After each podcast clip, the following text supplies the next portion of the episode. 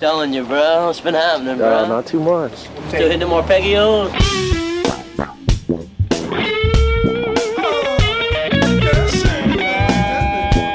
Hi, my name is Shane Theriot, and you are listening to The Riff Raff.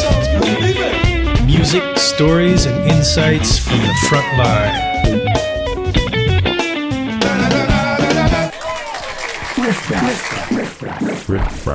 Snake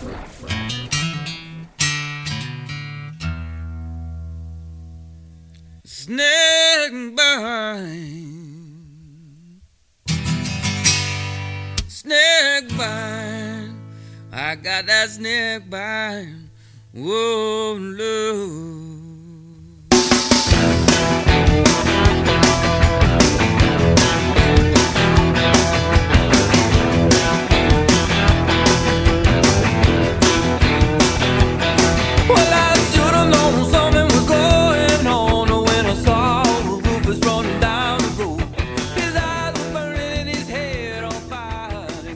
Welcome to another edition of The Riff Raff. My guest today is Mr. Zachary Richard. Zachary is a songwriter, performer, poet, activist. He's kind of like a Cajun Renaissance man who's done it all. He's never ceased promoting, educating others about the French identity of South Louisiana and his Cajun heritage, which makes it really special for me. Beginning his career in the early 1970s, he took off for France, started a band, went to New York, recorded records. He's now amassed 25 records, multiple Grammy nominations. He's written children's books, poetry. He's got numerous documentaries. He's a pretty amazing guy. He's also employed uh, some great guitar players, among them Sonny Landreth and Bill Dillon. We'll talk about both of those guys. We'll discuss songwriting, guitars, we'll play some songs. It's a Sunday morning, beautiful, and we're just sitting in the front parlor of my house drinking green tea and talking about music. Always loved Zachary's music and gotten to work with him a lot. Hadn't seen him in a while, so this was a nice surprise. Thanks again for listening. I've been getting a lot of great comments. Once again, I'll just say please leave me a nice review on iTunes if you like or comment. It really helps move this thing up. It's been moving up actually in the charts. And it inspires me to make more. I'm uh, just getting off tour here back in New York from this uh, Hall & Oates summer tour and trying to crank these things out. They take a lot of work to edit, so I really appreciate you listening.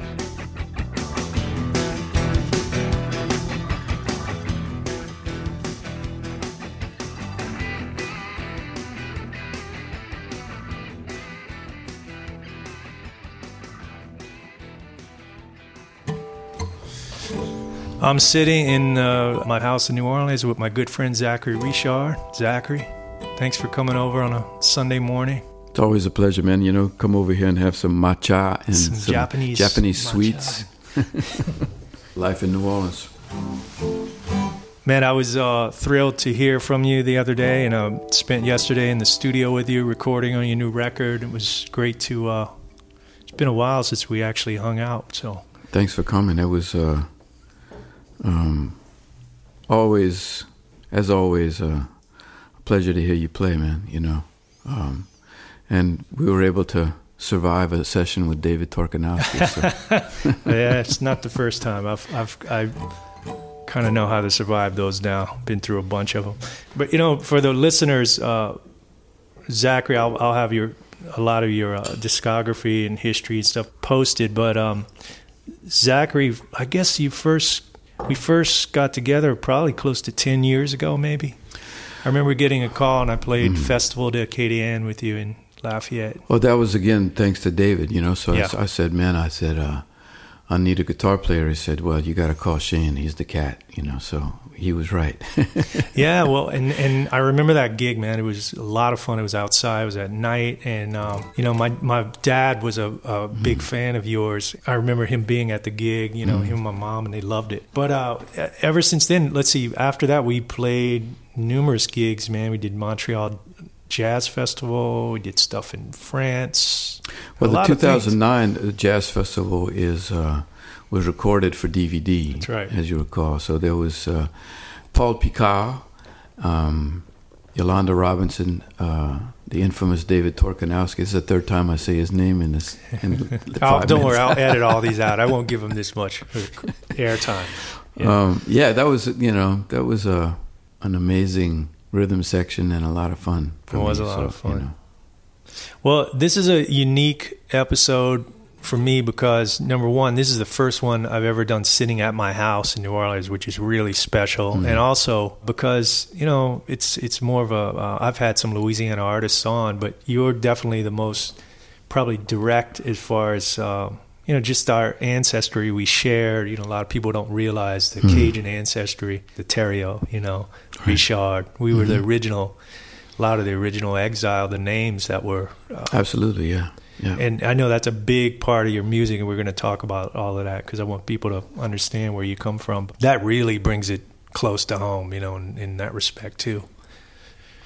Uh, it's a it's a it's a route that continues to uh, nourish me and surprise me, you know. And, and I just did a a documentary that, and its English version is called Cajun Heart. And basically, I, I went to um, all of the places that our ancestors had occupied, starting at Port Royal in Nova Scotia, into Grand Pre, Beaubassin, Ile Georges, which was the place that um, interned the Acadians during the uh, during the exile before they ultimately wound up coming to Louisiana, and I'm just kind of amazed that anybody even cares. I mean, it's been 250 years, and Cajun culture has been assimilated and denigrated and ridiculed for most of the time that we've been in Louisiana. In spite of which, there's this real resonance um, with every gener- every generation kind of redefines its relationship to the tradition and to the culture.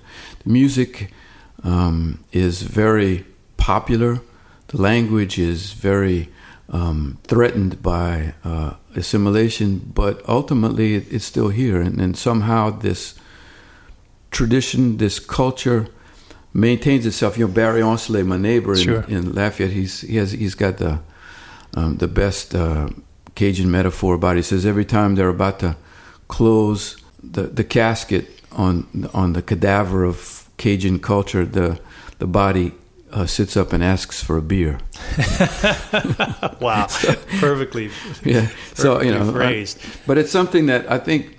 You know, I don't know if it's the same for Jewish people or, or, or black people, the notion of some of a diaspora coming from someplace. You know, but it's I think in a lot of ways when you're deprived of that heritage, and we were, uh, if you don't count the Indians, we were the victims of the largest ethnic cleansing in the history of North America. And that story continues to resonate when you find out what happened to our ancestors. You can't help but be pissed off about it.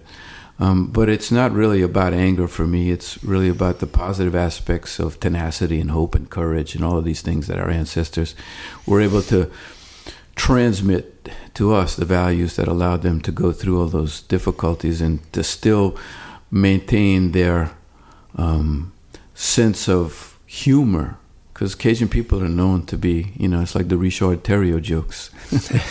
Maybe we should start those instead of Boudreaux Thibodeau, Richard Theriot jokes. Yeah, Yeah. those would be a little more uh, Sophisticated. Yeah, a little more introspective and yeah, dark probably.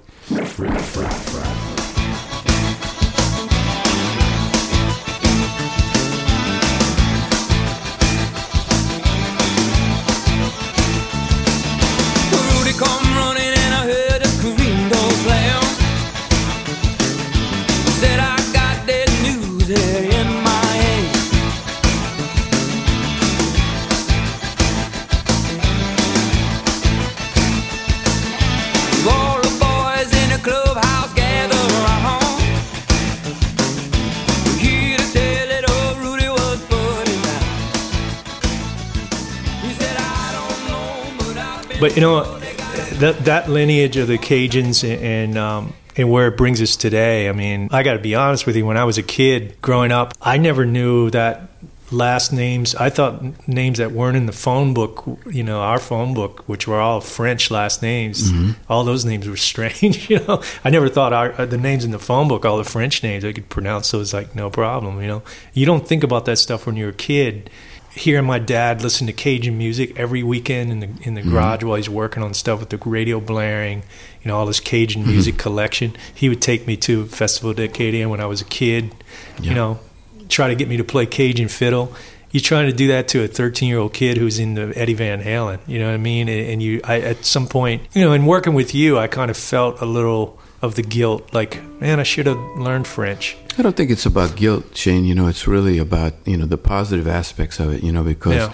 um, and, and that's the key. It has to be attractive. You know, you can't impose culture. I mean, the kids today. There's a whole new generation of young Cajun musicians, the Lost Bayou Ramblers and the Pine Leaf Boys and the Cedric Right. Benoits, and they're all redefining the tradition because they're attracted to it, not because they had to do it. And that's the whole key. It has to be attractive, you know. And there's aspects of the culture which are, even for a kid that grew up playing Eddie Van Halen, attractive, you know. And that's what is just surprising to me is that, in spite of the fact that it's been 250 years that our families have been in Louisiana, in spite of the fact that in that entire period we have been subject to um, assimilation, which was at the beginning of the 20th century uh, very violently practiced on on children. I mean, your grandparents certainly, and and maybe your dad even were. Um, punished when they were speak. I mean, physically beaten when they were yeah, speaking ki- French exactly in school. right. I remember being a little kid, and I remember being in the '70s, you know, early '80s. My grandparents, on my father's side, they all that's all they spoke in front of us was French when they mm-hmm. didn't want us to understand. Right. My dad, I remember vividly. I mean, you you remember my dad? He speak mm-hmm. French. My grandfather, my mom's dad, spoke. He's still alive. Speaks French.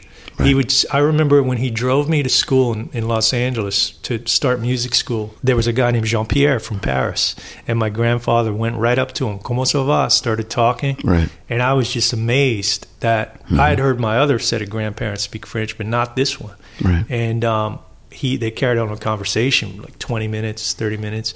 And a couple weeks later when i ran into jean-pierre in class we had started class i asked him could you understand my father my grandfather? He goes oh yeah perfectly. But um, it was kind of uh, shakespeare kind of uh, Right, right. which i thought was amazing. That's when it really hit. I think sometimes being out of it, you have to get out to really see what you have Right. inside Right, you know and appreciate it you know, the language is a fundamental aspect of a culture because it not only um, is a method of communication, but it's also an identity marker, you know.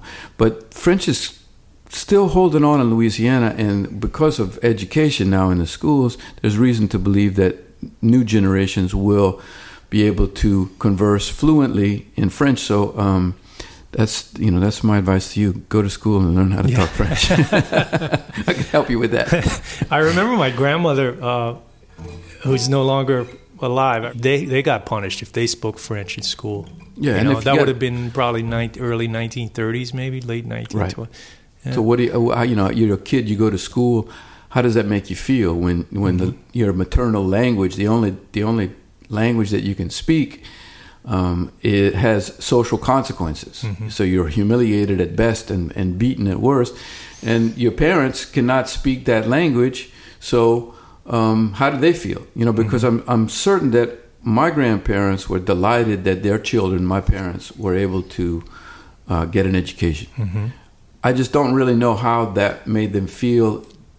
The fact that it was in a foreign language that they did they did did not and could not speak. So you know, there's a lot of ambivalence. I'd written a song called "No French No More." You might remember. I wanted to, yeah, talk about, about that. that, Actually, it's on know? my list. Yeah.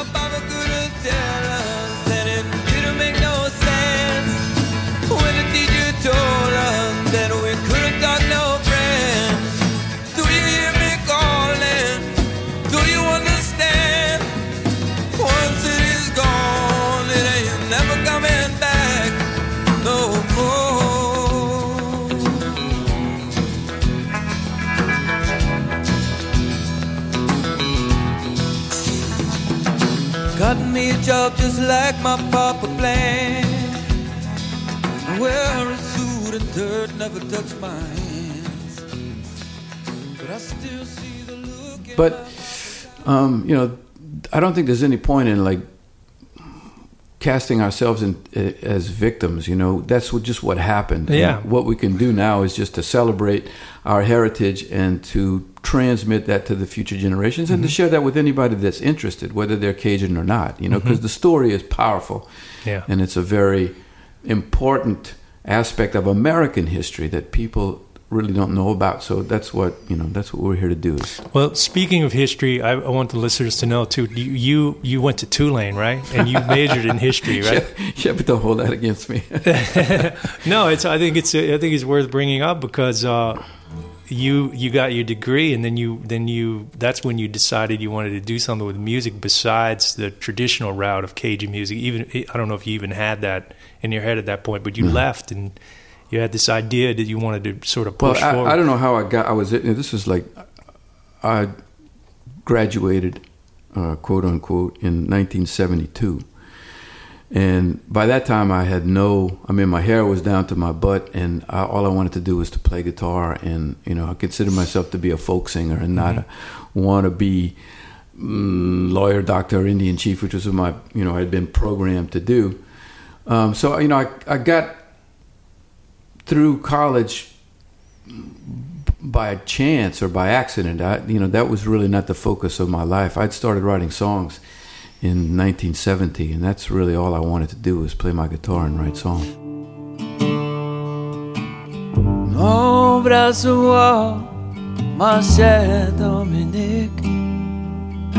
Voyage est fini, on arrive à. Retiens tes larmes, ça me casserait le cœur. De quitter comme ça, c'est déjà si dur. Je n'ai rien fait. well, let's talk about music for a second. So I know Bob Dylan was probably an influence on you, right? Of course, you know, I mean, it's like um, it's funny because it was all Canadians, you know, or people like Bob Dylan lives, you know, I mean, he's from uh, Minnesota, Yeah, which is from right people in. Louisiana. That's that's Canada anyway. Yeah, so it's like you know, there was especially um, Neil Young, Uh-huh. Joni Mitchell, um, Leonard Cohen, Leonard Cohen, all the singer songwriters. Um, Robbie Robertson. of course, and and I was the last. People don't know this. Um, well, some people do, but you know, there are not many of them. I was the last artist to sign to Elektra before the merger, before WEA. So um, I was, you know, Tim Buckley, uh, Judy Collins, they were on the label, and then David Geffen came in and basically just, you know, fired all their all my people, and I was in the middle of making a record which never came out, or it came out 28 years later, which is weird. But anyway, I got lost in a vault. What's the name of that record? Well, it's called High Time, and I recorded it. We recorded it um, at uh, the record plant, Studio B, and I remember because the Allman Brothers were an A at the time. It was just like you know, and I didn't know who they were, but I found out later. Um, Steve Gadd was on the session, uh, Johnny Scholl, Johnny Siegler. I mean, it was like the creme de la creme of, of New York session players. And um, Robert Zachary was the producer. We made the record, and then Geffen uh, took over the record company. And basically, I wasn't in his stable, so I was just a problem, basically. Yeah. And uh, and I was 20 years old, and I didn't give a shit. So I went to the to the vice president, and I said, "Man, you guys can." And I'd been ill-advised. I had a lawyer who told me that he could get me a deal with Atlantic in like 10 minutes, and so I went to Elektra and I gave him the finger and said, uh, "You know, you guys can shove it." And they were like probably delighted because it was like I was just a problem for them. They didn't know Yeah. what to do with me.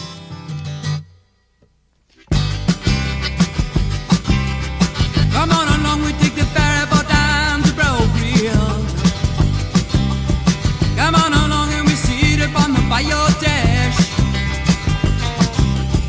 Sit on the oak stump and sip on the clear, clean moonshine.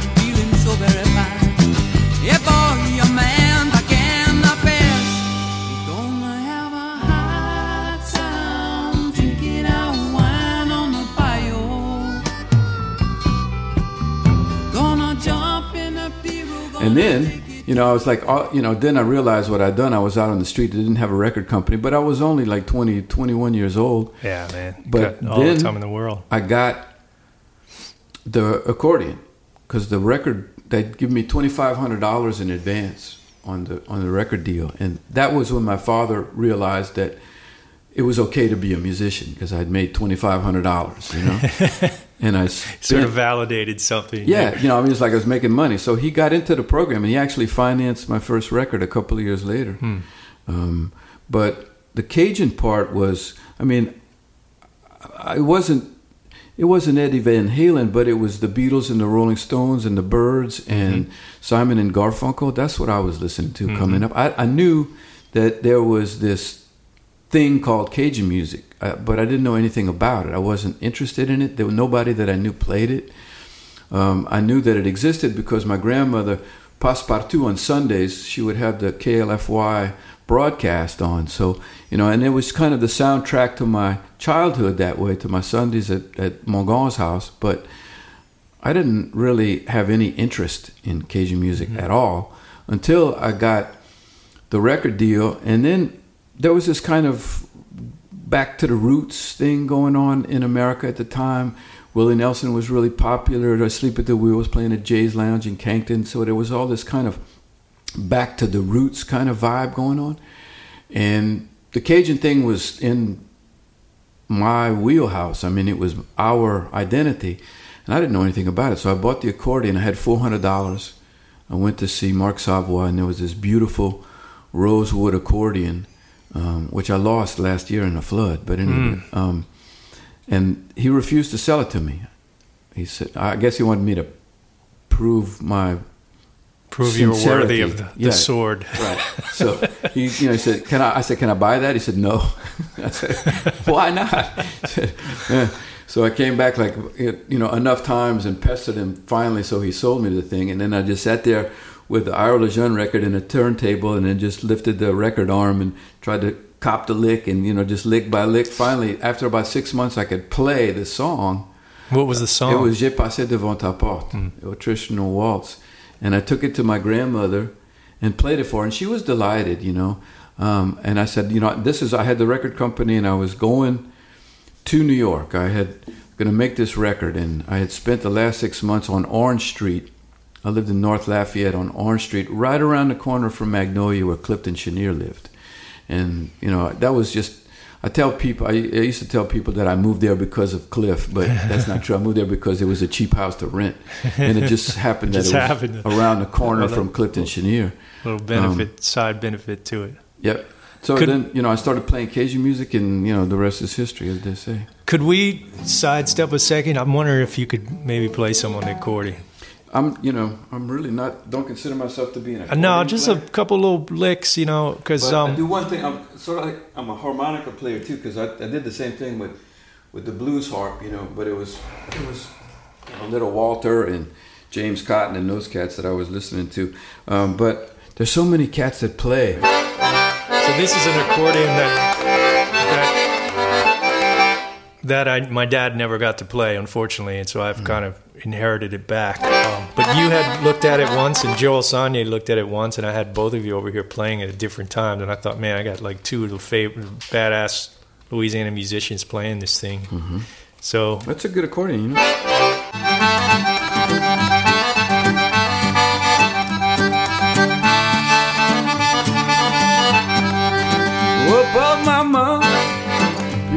Oh, moi, sauvez mon âme des flammes d'enfer. Priez pour moi, sauvez mon âme, je suis condamné.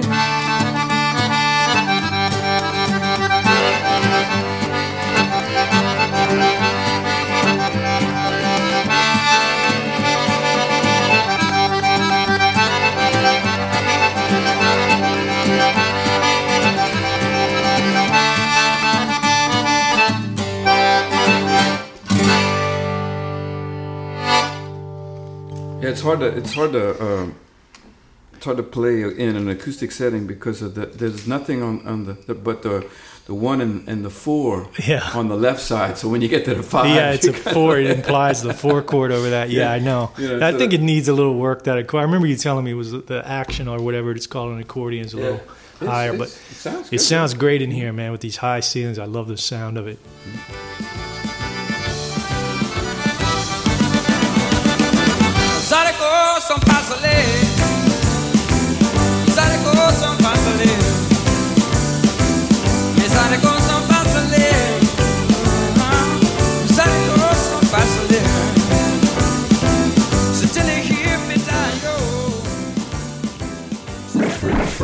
I want to talk since we I do have a lot of listeners that uh, are guitar players. You know, I mean, you have a unique association with a couple of guitar players, uh, most notably Sonny Landreth, Right. who played in your band. Now, was that Zack Attack? Was Sonny and Zack? Let's see, Attack? Sonny. You know, so, uh, for the people who don't know the amazing story of Sonny Landreth, Sonny Landreth grew up in in uh, um, northern Mississippi, um, around Clarksville, I believe, in you know, like in the Delta.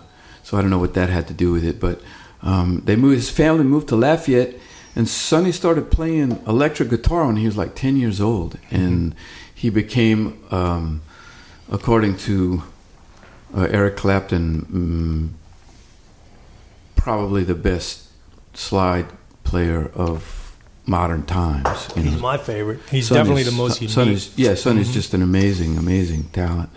And Sonny played with Cliff. He was the first white guy to play in Clifton's band. Um, and then he left Cliff and he was with me for uh, about three or four years, uh, in the late 80s. Um, um, no, late 70s, I'm thinking. Late 70s, early 80s, you know. And- Yeah. And, then he went on to form his own band and he hadn't looked back since. and there's a live record. I, I had it. Uh, is it live in Montreal? Right, Yeah. right, right.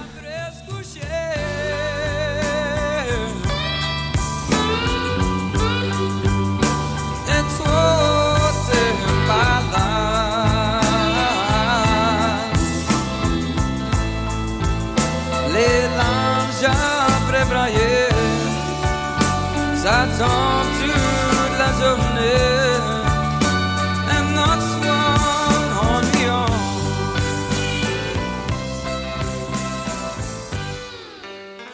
Also, I remember playing with you in maybe it was Toronto or someplace. And this guy comes up with these little John Lennon glasses on. Oh, yeah. We start talking, and he goes, you know, he complimenting on my guitar playing, and, and he said, "Yeah, I'm a friend of Zachary's. I'm Bill Dillon." I go, "Wow, Bill Dillon." I, Right. you know, Right. for those of you that don't know, he was for a while he was in the stable of Daniel Lanois musicians when he had his sort of residency in New Orleans, I guess, at that point. Well, I was actually before because they Oh. both came from Ontario, and you know, uh, um, Daniel Lanois has been credited with creating this entire landscape of sound, which was influenced by Brian Eno to a great extent.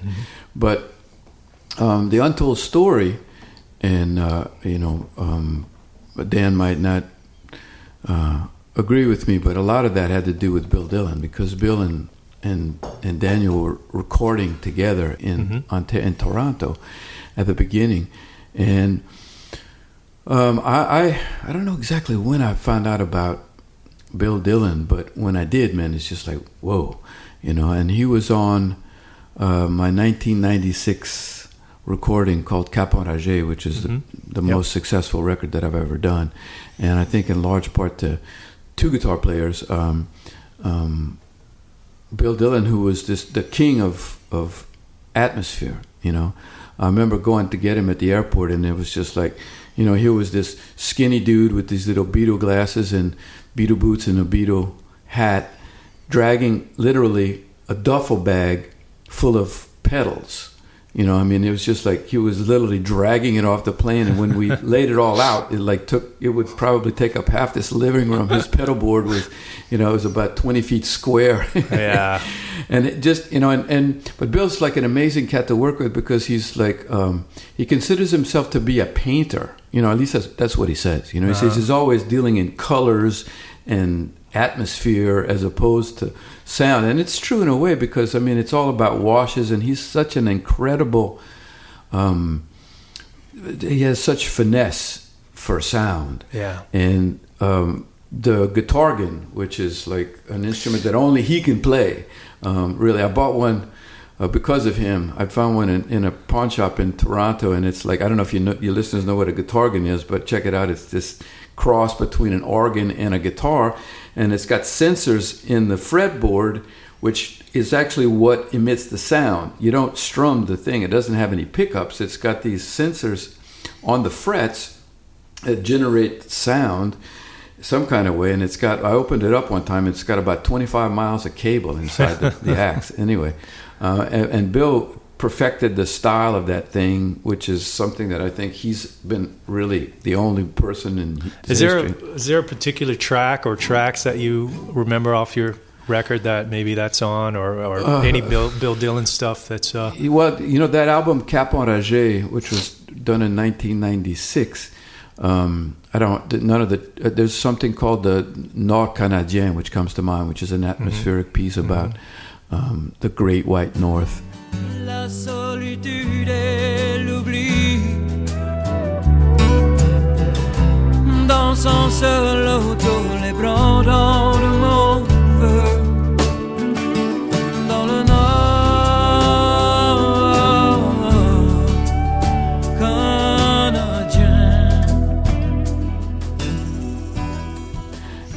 all of these just incredible sounds and his effects and his notion of effects and the, the use of delay and um, chorusing and all that you know it's, he's really a master at he's a he's a one of a kind and he's still living and working uh, in Ontario uh, incredible player and um, I haven't seen him in a while but I know he's still alive and kicking and doing well. So you know if you're Yeah. listening in Bill keep it up. Yeah.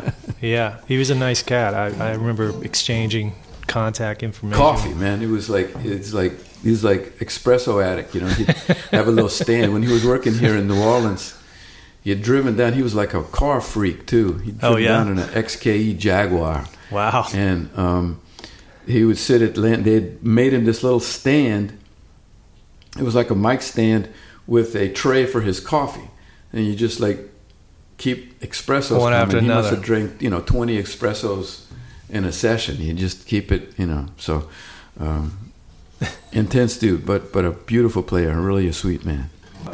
Freddie Koella. I don't know if you want to talk about Freddie, but Freddie was Sure, talk Freddie about was with us for a while. I'm just you know going Yeah. through my inventory of incredible guitar players. You know, um, Freddie I met in France, and I actually was responsible for him coming over to the United States. He and a drummer and a bass player lived in a trailer that I had rented and put on my, my property in Scott, and they were just sort of like French rhythm section, illegal aliens.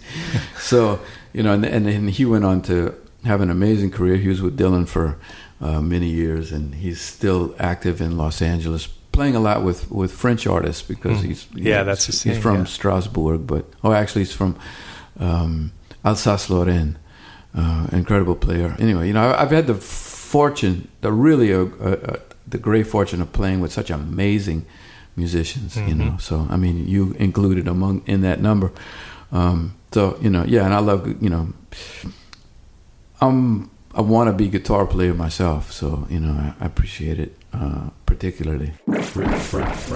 coming up the way you did, kind of rediscovering Cajun music, but you took it a different direction. You didn't sort of reinvent, you know, Jolie Blonde or Appaloosa Sostin or something like that. You put these political and this passion, the, the lyrics into the traditional conduit of like the Cajun music instrumentation. I mean, It's did you been- did you meet any like resistance with that? Like, when was it?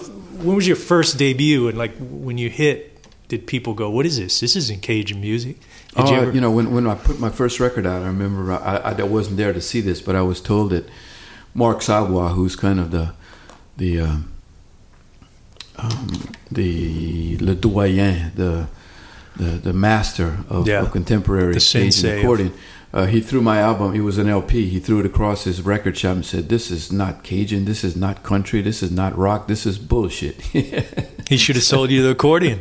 He did. You know? Yeah, it was too late. You know, he'd already sold it to me, so maybe he regrets it. Um, but it's like, you know, I'm a I'm a folk singer. I'm a songwriter. That's Yeah. that's what Yeah. I am. Yeah. But I play accordion on occasion, or have done, and my name is pronounced funny, so people go, "Oh, that must be Cajun music," which I guess in a way it is, in as much as I'm part of a tradition. But my real identity as a songwriter is in the American tradition. Uh, you know, those influences that we mentioned, Dylan and Neil Young and Joni Mitchell and Leonard Cohen, et cetera, et cetera. Those are the people that have influenced me the most. I also write in French, and I've had the good fortune to be able to develop my songwriting as a French speaking North American songwriter. Um, so, you know, is it Cajun music? Uh, strictly speaking, no, you know. Um, but it gets confusing because, you know, I pay homage to the tradition. But in just in terms of style, I've probably written that I know of three songs in the tradition that come to mind, you know, out of, I don't know, 300. So it's not the focus of my, um, it's not the focus of, of, of, my songwriting, but it's an important aspect of my life and, and of my identity.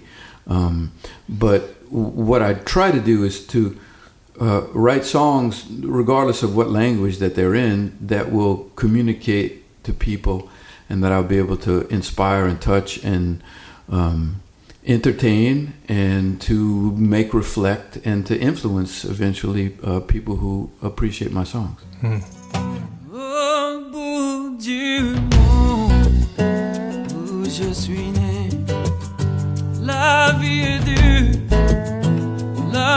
Cassé, c'est pas la peine de faire comme si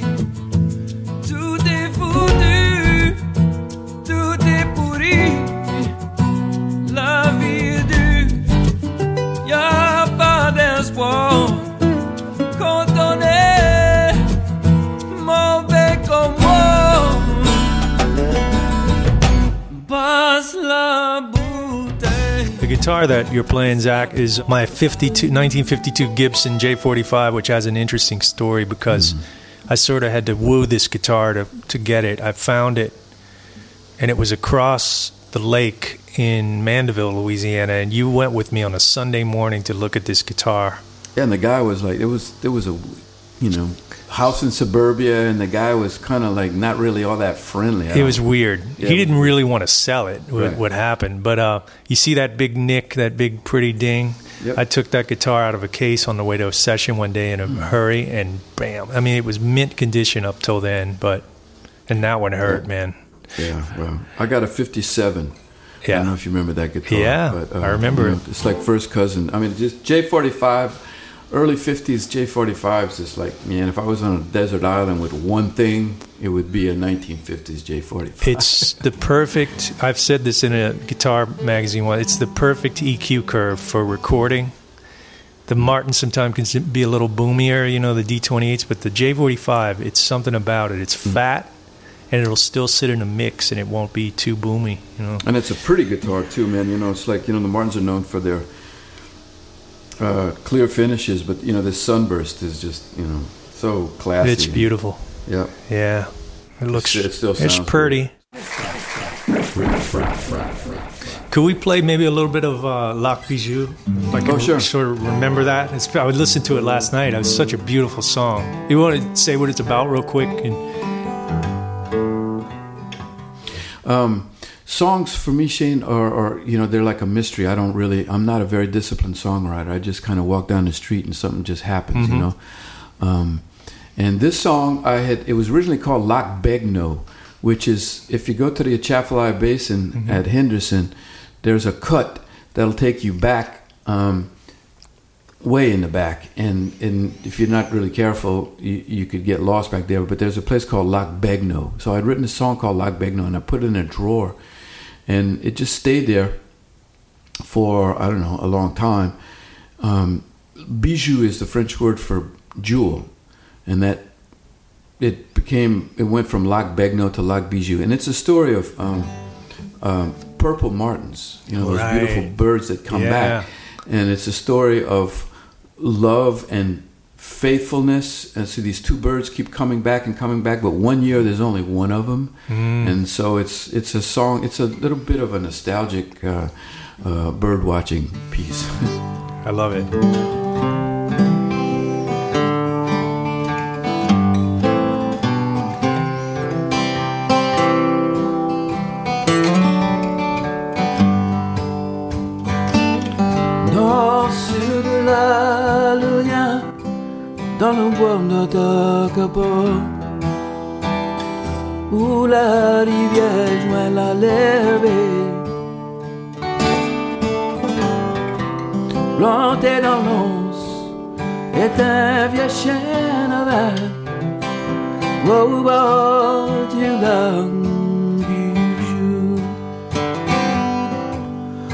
Dans son feuillage où les branches font le jet Hirondelles reviennent chaque printemps. Ils se réfugient dans ce chêne vert Au bord du lac Donne ton dans mes bras Tiens-moi serré encore Reste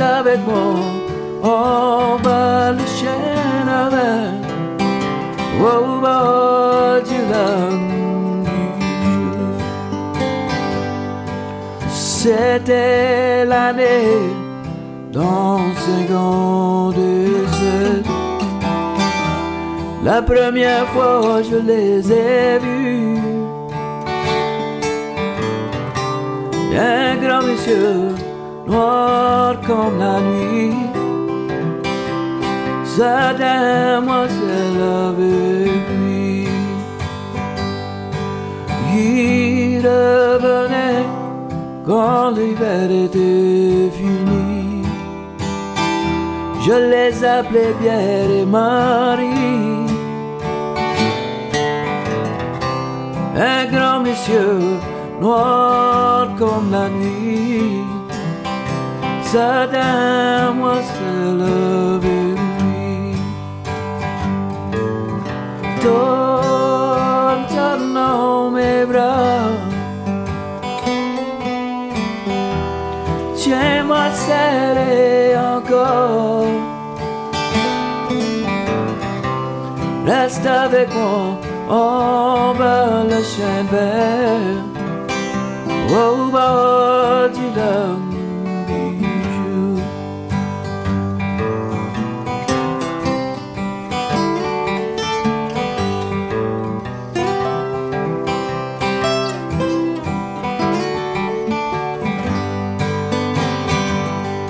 Bon dans le cœur dernier mois d'avril. Je l'ai vu une dernière fois. Un oiseau seul posé sur sa branche au bord du lac du jour. Il revenait quand l'hiver était fini guettant du matin au soir jusqu'au dimanche qu'il est parti aussi. Du bord du lac du jour. Donne ton dans mes bras. Tiens-moi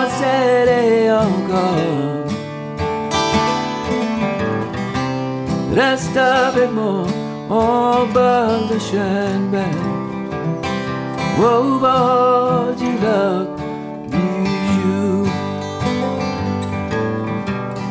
Reste avec moi au bord de Schoenberg, au bord du lac.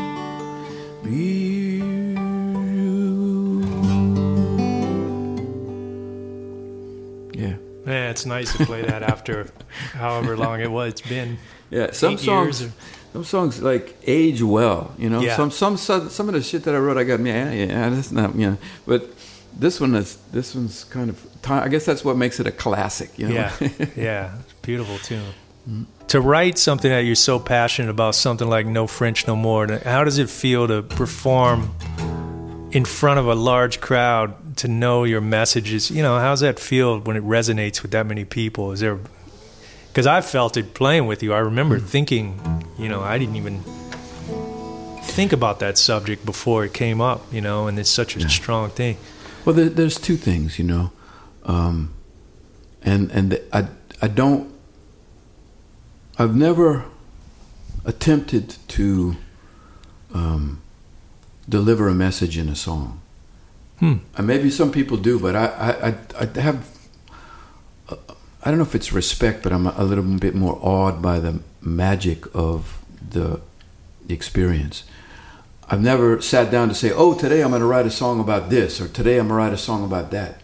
I've always just kind of jammed, and you know, my uh, instrument of, of choice is, is an acoustic guitar. So you just sit there, and I, you know, I know three chords basically, so I'll just, you know, I'll play them, and I'll just go blah blah blah blah.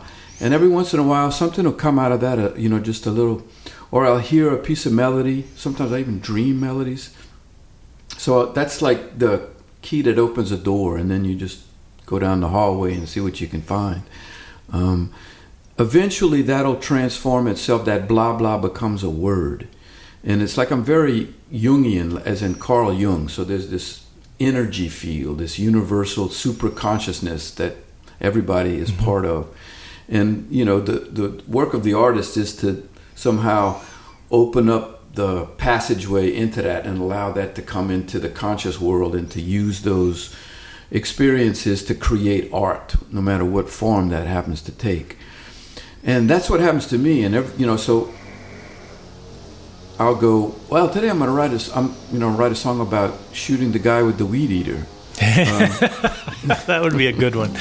I'm about to do that. No, I've never consciously decided to write about anything. Yeah. You know, it's like, but I'm a human being and I have feelings and a, and a head and a heart. So there's things that are part of my life, like the natural environment of Louisiana. You know, you think Yeah. about sunset on Louisiana. I never Yep. sat down and go, oh, I'm going to write a song about protecting the Gulf Coast of Louisiana.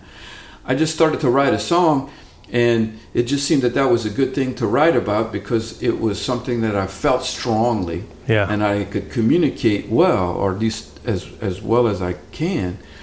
And that's what it's all about to me. So these songs, and I, you know, especially in French, the French language stuff, because there are songs that Réveil comes to mind, No French No More, which is actually bilingual, um, and there are other tunes which are more in, inspired by the natural environment, but never have I ever sat down to deliberately write about something that could be considered to be propaganda. I've never mm-hmm. said, "Well, today I'm going to write a song about, you know, the oil spill because it's mm-hmm. important that we mm-hmm. save the coast." It's just this. I get inspired to write a song, and it just leads to that place because that's who I am, and that's part of my life, which is the way it should be. Because I don't, I refuse categorically to ri- to subject my songwriting to propaganda, even though I feel really strongly about a lot of things. I mm-hmm. would never, I think it would be a sacrilege to take the magic and the mystery of the song and to put it to the service of any cause, no matter what that cause Right. is, no matter how good the cause is, no matter how strongly I feel about it. But there are songs like No French or Réveil or, or, or, or Le Fou, uh, which is, speaks about the oil spill in 2010, which have social resonance.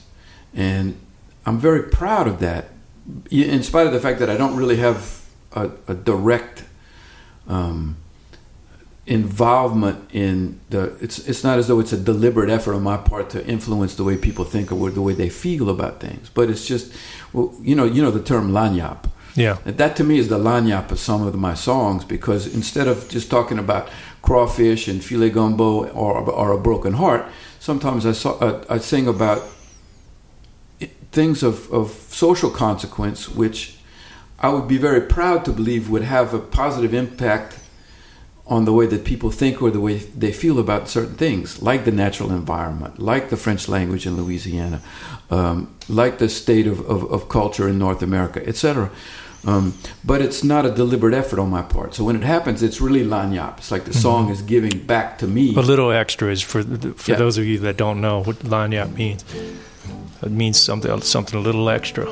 That's that's interesting. I actually didn't even know that. I, I didn't realize there wasn't a attempt to. Not that it sounds contrived or anything, you know. But if it was, I think it would sound contrived. If you know, you sat down and say, "Well, today I'm going to save the yeah, planet." yeah. You know, I'm going to write a song Be like about "We Are the World" or something. yeah, Yeah, you know i mean and uh, i just can't do that I don't, I'm, not, I'm not a disciplined songwriter i know songwriters that i mean i did that too you probably have i'm sure uh, done the you know the 11 12 1 o'clock nashville thing you Yeah. just go from office to office sit there with somebody and you try to do something and you know something happened i did that for a while and you know i wrote songs with other people like that but I've never recorded them, and I don't think any of them ever were recorded because I was never really inspired. No, it's more of a factory approach, Yeah. to a rubber stamp approach. Yeah, that Uh, to me, it's, it's like you know, I'm just be walking in the airport and I'll hear something, and, and I can't wait to get back to the guitar when I can like actually. And then what it's about kind of happens later, and what language it is is I don't even choose that. I don't choose because Yeah. I write in two languages, and I've written probably as many songs in both languages. Which language do I pick? I don't pick. It's the sound of the that kind of Dictates. nebulous word that is already in a language. So when I hear a sound, I can tell from the diphthong whether it's in French or in English. So I know right away what language the song has decided that it wants to be in. hmm So it's it's a much more natural and organic and totally lazy process for me. You know, it's like I don't really. I don't consider lazy. I mean, all, all my favorite, the, the favorite singer songwriters that I've ever had the pleasure to work with, they all have described a similar process. They don't Mhm. think about that stuff. They just kind of Right. happens. They hear it in their head and they develop it. Yeah. And it's not something they sit down like, like I'm gonna bake a chocolate cake today. No, it's you think about an idea and you develop it. Married a girl from Breaux Bridge. Raised a family of Cajun kids. Nobody did no better than we did. But things can always change. My papa's been a trapper living hand to mouth. When I made shop foreman, I had it all figured out. I thank God each and every day when the industry comes Sunset on Louisiana, the sun going down on the promised land. I've given you everything I can. I can was that tune? Someday. Oh, sure. Remember that tune? Yeah, I had to change the tuning heads on that thing before they disintegrate.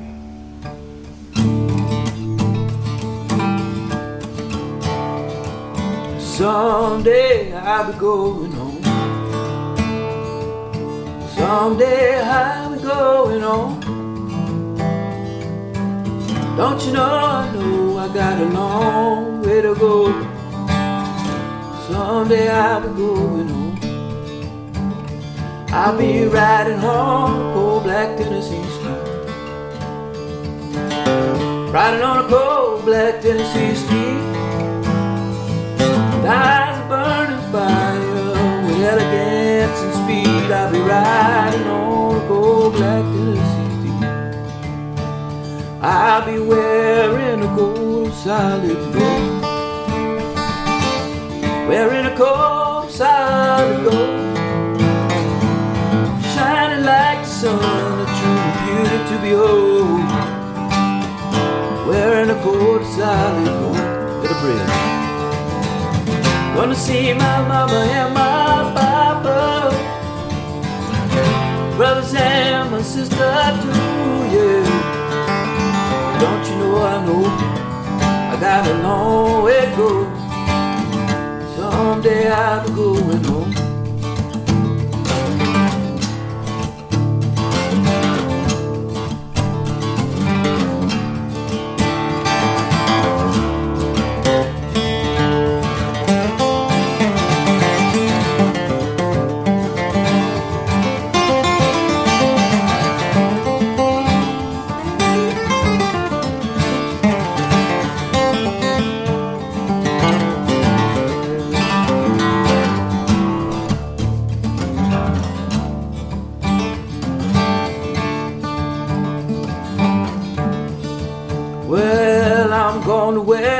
water tastes like wine.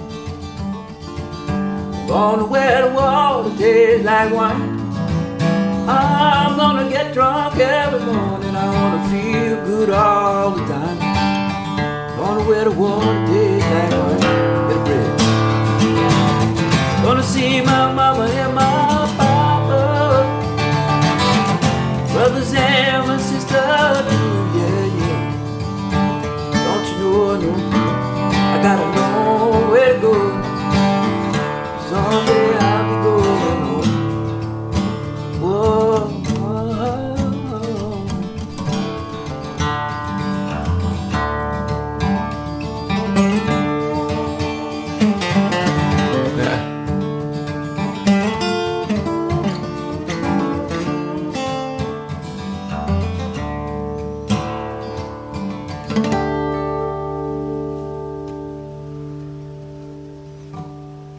Zachary, thank you, man, for doing this. My pleasure, Shane. Always. You know, it's always fun to play. So invite me over. Absolutely. I hope it's not. tea and Japanese cakes. I'll come over anytime. And there's more. All right. Thanks for uh, for listening.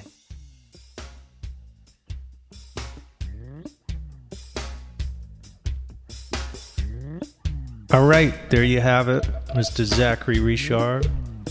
I hope you enjoyed that one. That was a really special one. If you'd like to hear more of these with guests such as Mike Stern, John Scofield, Dweezil Zappa, Warren DeMartini from Ratt, and we really run the gamut here. I'm going to keep interviewing friends until I run out. Um, go to my website, shanetheriot.com, click on podcasts, they're all there. iTunes, they're all there. And uh, have some more surprises in store, hopefully in the next few months, so stay tuned. Thanks for listening.